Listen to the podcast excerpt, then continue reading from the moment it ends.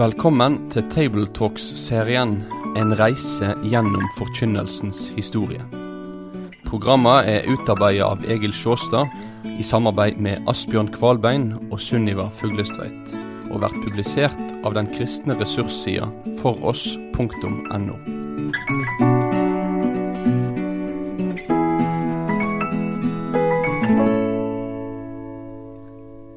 Ja, I denne episoden så vil vi ha noe glimt og situasjonsbilder fra 1800- og 1900-tallets norske kirke- og kristenliv. Vi skal roe ned litt på strevtoget vårt, stanse på et høydedrag, la blikket speide litt utover terrenget til ulike sider.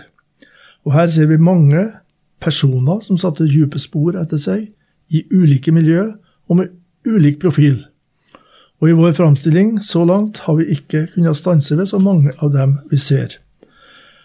Nå vil vi kort ta for oss noen enkeltpersoner, og utvalget er ikke representativt. Det er delvis prega av min interesse for vekkelsens historie, men vi skal holde oss til det lutherske kirkelandskapet. Først om en prestelærer som het Gisle Jonsson, født 1822, død 1894. Jonsson var prestelærer, han var en vekkelsens mann, og det var han også i rollen som prestelærer. Fordi han underviste i troslære, fikk han stor innflytelse over en hel generasjon prester. Jonssons forelesninger i troslære førte til vekkelse blant studentene. Det er mange vitnesbyrd om det.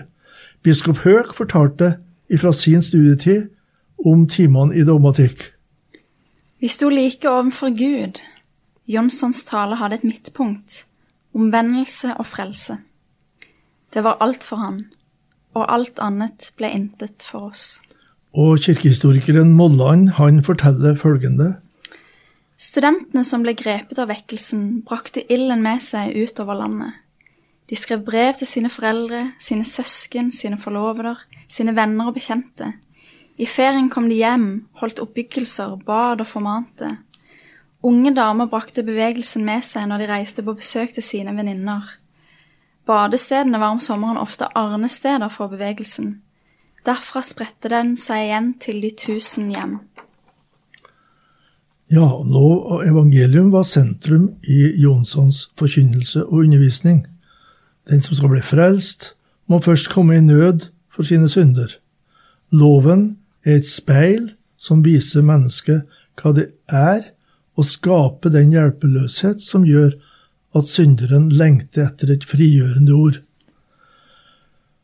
For slike mennesker virker evangeliet om Guds fullførte frelsesplan i Jesus til omvendelse, tilgivelse og frelse. Det var sånn Jonsson tenkte, og sånn han underviste, og Molland skriver. Hele den åndelige atmosfæren i Kristiania ble forandret. Vekkelsen grep mennesker av alle samfunnsklasser, som satte eller sto side ved side og hørte på Jonsson. Det var noe nytt i et samfunn som i høy grad var preget av klasseforskjell, men særlig virket Jonsson på de dannede klasser.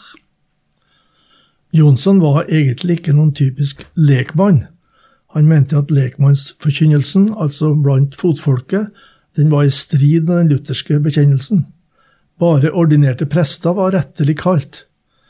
Men nøden i kirka var så stor at ikke-ordinerte måtte få lov å forkynne, og var ønska som forkynnere, vel å merke under tilsyn av prestene.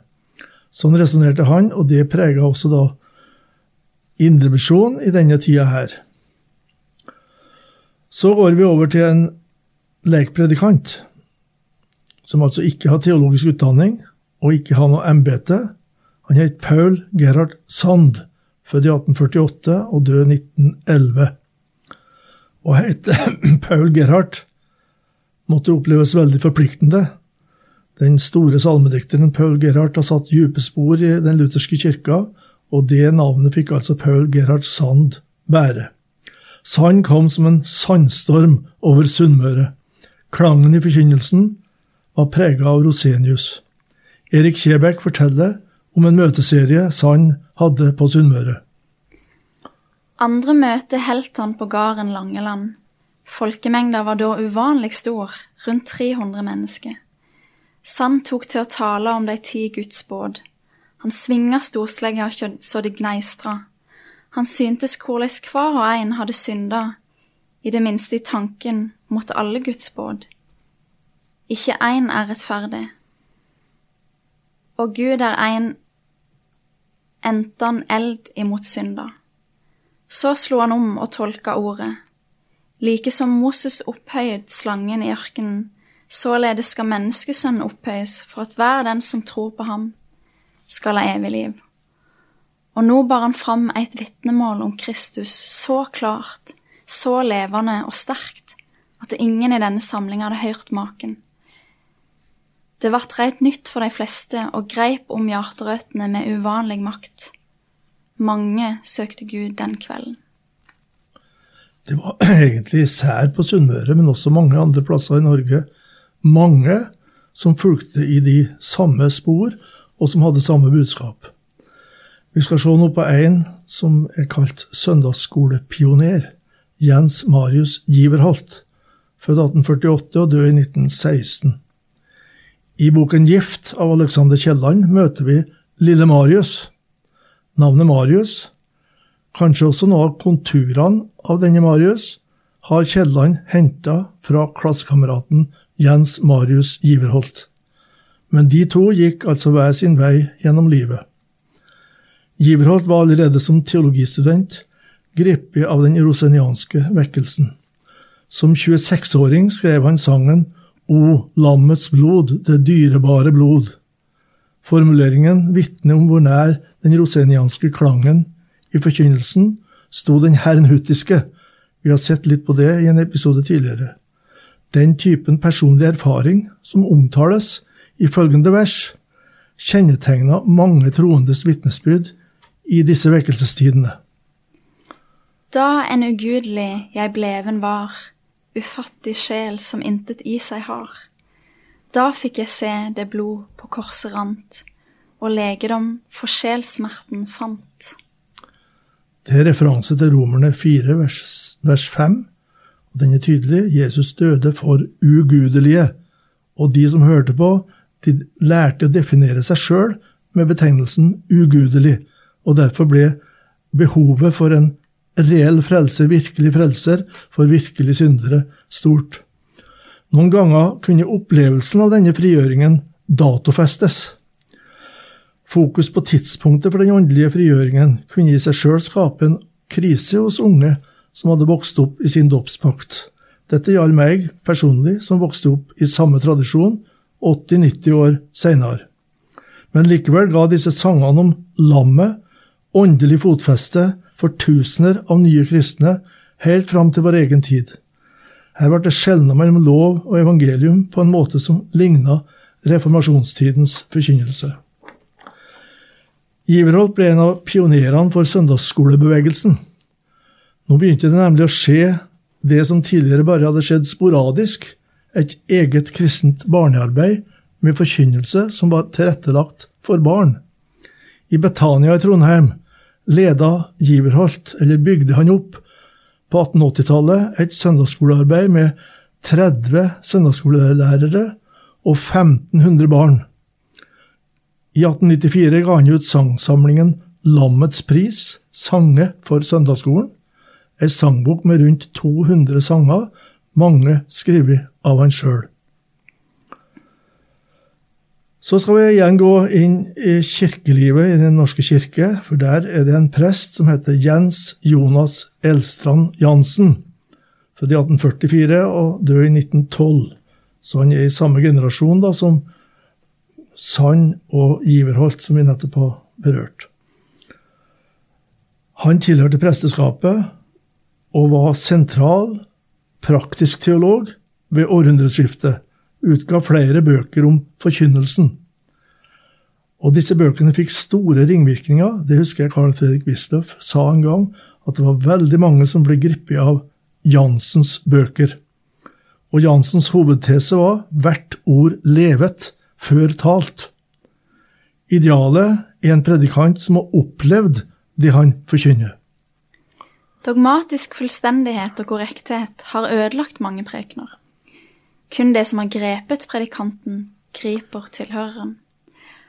Alt det øvrige går, om ikke spesielle forutsetninger er til stede, nesten sporløst til spille. Kun det blir levende hos tilhøreren, som er selvstendig opplevd og tilegnet av taleren. Jansens definisjon på begrepet preken var følgende. Evangeliet personlig opplevd i deg og forkynt for menigheten med den hensikt å påvirke tilhøreren og hjelpe dem til personlig å oppleve det. Jansen var ingen kampmann for bibelsk kristendom, men han sto i det store hele på bekjennelsens grunn. Et glimt fra ei preike om dåpen avspeiler en mann som tok arvesynslæren på alvor. Menneskeslekten er en fallen slekt. Guds vrede er over slekten. Det er en grunnanskuelse i Bibelen, dette om slekten som ett.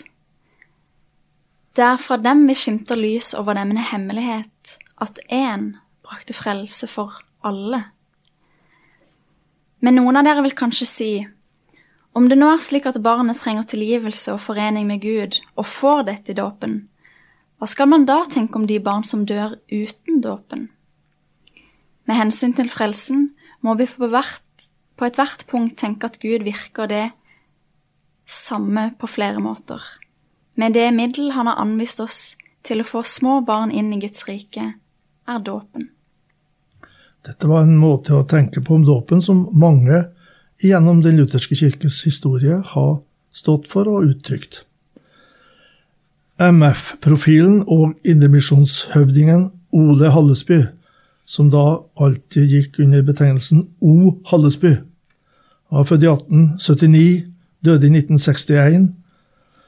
Han hadde synspunkter som i noen grad samsvara med Jansens idealer for forkynnelse. Hallesby la stor vekt på erfaringer, på religionspsykologi, men han ga aldri ut noen prekenlære. Hans innlevelse i norsk kirkeliv er behandla i flere biografier Nei, hans innflytelse, skulle jeg si. Jeg behandler flere biografier og kirkehistoriske framstillinger. En veldig viktig mann på 1900-tallet. Snart kom det en skare prester som avgrensa seg skarpt fra Jansen, og delvis også fra Hallesby. Det skjedde også på Menighetsfakultetet. Disse ungdommene var disipler av den tyske dogmatikeren Karl Barth, født 1886 og død i 1968. Barths såkalte dialektiske teologi plassert talerens subjektive, indre liv helt på sidelinjen, og vitnet er ikke å skildre sitt eget kristenliv. Heller ikke er det å forkynne religiøse erfaringer. Og vitnet er å bære fram et objektivt vitnesbyrd fra Gud, henta fra Skriften. Ledere blant vekkelsesfolket eller misjonsfolket plasserte seg ofte imellom Jansen og Barth, i den grad de kjente til dette her. Presselærer og misjonsleder Carl Fredrik Wisløff, som døde i 2004, da var han 96 år gammel, han er et eksempel på en som balanserte imellom de posisjonene her. Han begynte å preke på slutten av 30-tallet, og fikk etter hvert sterke impulser av Rosenius. Wisløff mente Jansen ikke gjorde alvor av ordets iboende kraft og evne. Budskapet vårt er jo gitt i Skriften. Jansens tankeføring kan lett gjøre subjektive erfaringer til kilde for forkynnelsen. Men, sa Wisløff, Barth, som for øvrig ikke egentlig hadde et pålitelig bibelsyn, han ivaretar på sin side ikke Bibelens tale om nådegaver og åndsutrustning og erfaring, og han kjenner ikke skjelningen mellom lov og evangelium. Det er den som plasserer troserfaringen på rett plass, mente Wisløff. Her er et sitat fra Wisløff om hvor nødvendig det er at, er født, at forkynneren er født på ny. Har ikke forkynneren i sitt hjerte tatt imot evangeliets vitnesbyrd, slik at det har blitt hans livsgrunn, så vil det komme til å lyde sjelden og i dårlig indre sammenheng, og det vil komme til å tre tilbake for andre ting som i den uomvendtes bevissthet står som viktigere. Troserfaringer setter oss i stand til å gi ordet hverdagsdrakt så det kan komme ut til menneskene. Wisløff er for øvrig den som skrev den prekenlæren på siste halvdel av 1900-tallet, 'Ordet fra Guds munn'. Ja, han skrev den i 1950-åra, som er det mest leste homiletikken i dette hundreåret. Jeg syns det var spennende å lese dette med Jansen og Barth og Wisløff. Eh, Jansen på sin side om at predikanten må ha opplevd det en, det en forkynner, og Barth på sin side som, som ville vektlegge eh, Skriftens iboende kraft. Eh, kanskje er det fornuftig å ta en sånn slags mellomposisjon, sånn som Wisløff på en måte gjør her. Men et poeng som jeg tror er viktig, og som jeg antar at, at Wisløff òg kanskje ville sagt seg enig, eh, det er det å vite at Skriften og Guds ord alltid er objektivt sant, selv om jeg ikke alltid opplever det subjektivt. Det har i hvert fall vært en sånn ting som har blitt viktig for meg i mitt liv, og kanskje òg som forkynner òg. At det ikke alltid har kjent på eh, når jeg har talt, at jeg alltid sjøl føler at jeg blir grepet av, av, ordet. Noen ganger føles kanskje Bibelen som bare ord, andre ganger kjennes de som virkelig levende ord. Men jeg veit at jeg kan stole på at, eh, at, Guds ord er objektivt sant, og det hviler ikke på, på mine subjektive opplevelser av det alltid. Det tror jeg er en viktig ting å huske på òg eh, i forkynnelsen, at vi vil oppleve dette svingende, men, men Guds ord er alltid sannhetens ord uansett. Jeg skulle tro du har lest det Wisløff sa videre om Jansen. For han forteller at Jansen en gang skrev at 'jeg har aldri forkynt om nattverden'. For jeg har ennå ikke hatt den opplevelsen av det som jeg må ha for at jeg kan forkynne det, mm. sa Jansen. Mm. Og da skjønner vi at dette, denne posisjonen kan spore av. Mm. For vi må altså forkynne det budskapet som vi i øyeblikket ikke subjektivt har sterke følelser knytta til. Mm. Ja. Men da skal vi til slutt i denne episoden gå inn på lavkirkelighetens ideolog, her kalt den her i manus, Ludvig Hope, 1871 1954. Han var først og fremst forkynner, men ble også i den egenskapen en slags fører for hele lekmannsbevegelsen, altså den delen av lekmannsbevegelsen, især på Vestlandet, som vi kaller den radikale bevegelsen. Lekmannsbevegelsen. Han var forkynner, forfatter og ideolog, og var den førende skikkelsen i Kinamisjonsforbundet i mer enn én en manns alder. Altså Kinamisjonsforbundet, det er da NLM. Han ville sikre lekmannsbevegelsens rett innenfor statskirka, og kjempa for fri nattvær innenfor statskirkens ramme, men nattvær som var forvalta og, og ordna til for kristenfolket lokalt. Han var 1900-tallets fremste lekmannshøvding, og etter hvert ble han veldig respektert i det kirkelige, sånn at han ble med i den midlertidige kirkeledelsen under andre verdenskrig. Da var mange av de stridighetene innen kirken lagt på is på en måte i en periode, og de sto sammen om mange ting mot nazismen. Håpet levde nær sin samtid og sin kultur og nådde fram til folk i ulike samfunnslag med evangeliet, sjøl om han, eller kanskje fordi han, holdt seg til nynorsk. Han er sammen med salmedikteren Elias Blix den som har kristna nynorsken i Norge, er det sagt. Og han forena to sterke strømdrag i Norge i samtida, norskdom og kristendom. Det var typisk for mange predikanter at de har en klang av eh, gleden over den nyervervede frihet, landet, folket og kulturen med seg på prekestolen, midt i det budskapet de hadde. Når Hope talte om fedrelandet, eller om mor, eller brukte bilder fra bygdelivet eller hverdagsslitet, så spilte han på strenger som skapte lydhørhet, langt utover de personlige kristnes rekker. Folk med klar profil har ofte måttet høre beskyldninger om dømmesyke. Det fikk også Hope høre. Her tar Hope i en preike opp hva dømmesyke egentlig er. Like så lett som vi har for å se andres feil, like så vanskelig har vi for å se vår egen. Og like så stor andres feil er, like så små er mine. Andres feil er bjelke, mine er flis. Det er denne falske vurdering av våre og andres feil som Jesus advarer oss mot når han sier døm ikke. Men la oss tenke oss at det motsatte kom til å hende, at vi så andre synder små og våre egne store. At det hendte det som Jesus sier, at bjelken kjør meg og flisa kjør den andre. Hvor tror du da det vil komme til å se ut i heimene, i nabolaget, i folkelivet, i arbeidslivet, i statslivet og ute i verden, mellom nasjonene? Ja, det var et glimt av Ludvigs, Ludvig Hopes forkynnelse.